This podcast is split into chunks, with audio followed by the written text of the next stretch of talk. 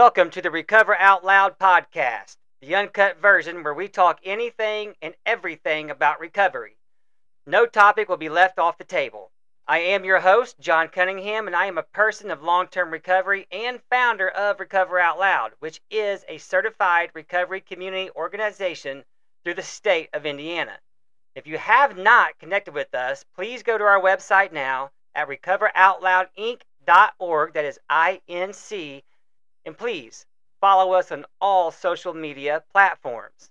Today, I do have my lovely co host here with me, my wife, Megan, Hello, everyone. Glad to be here. and we're going to dive in what we like to call our quick hit sessions. And this is going to be about a 10 minute segment of something we just chose to talk about. Ready to get into it? What are we talking about? This is Recover Out Loud. So, why be out loud? And I'll tell you why.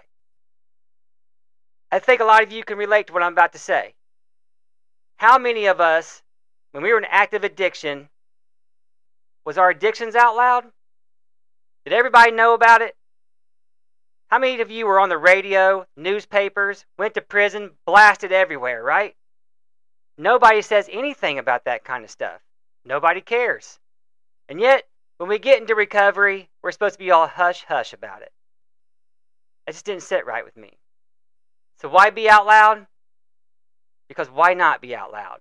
How else are we supposed to spread hope if we're going to be silent and, and keep what we've learned and what we've gone through to ourselves? People want to know how we come back. People love a good comeback story.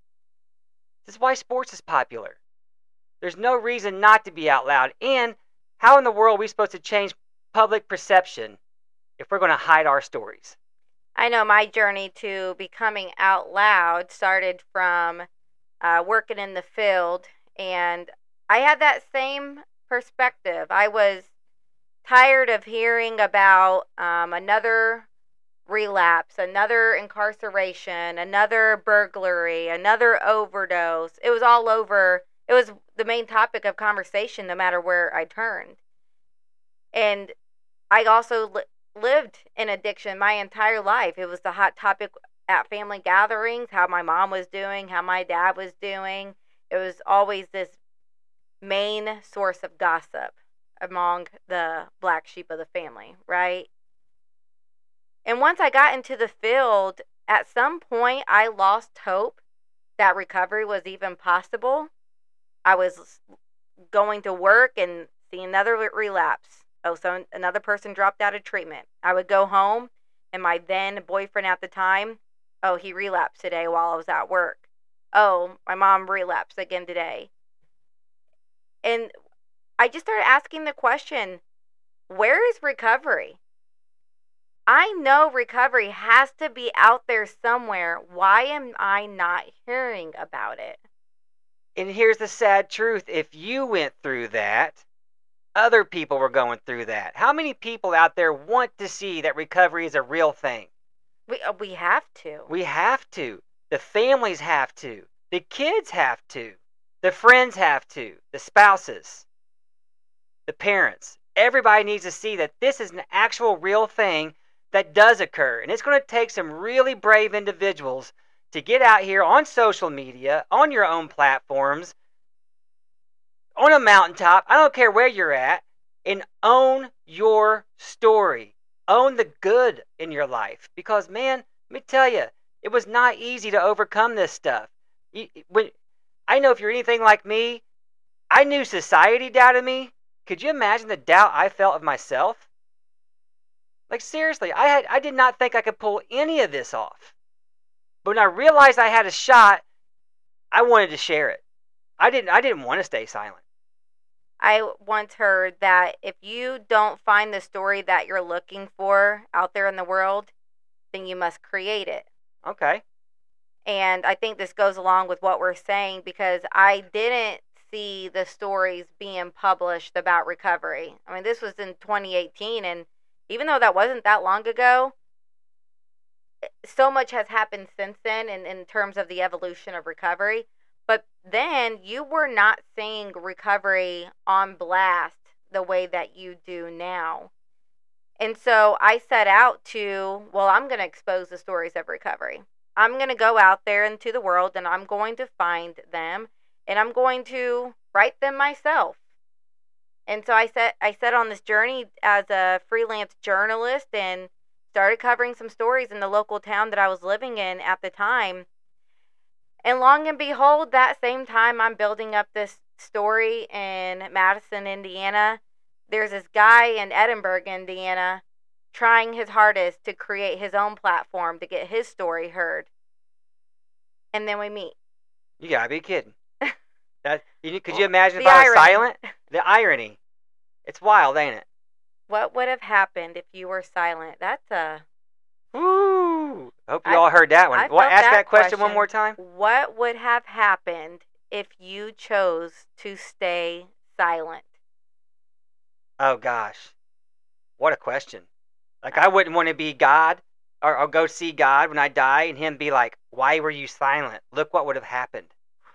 Ooh, I y'all, I felt I, that I one. feel that one. I felt that one hard.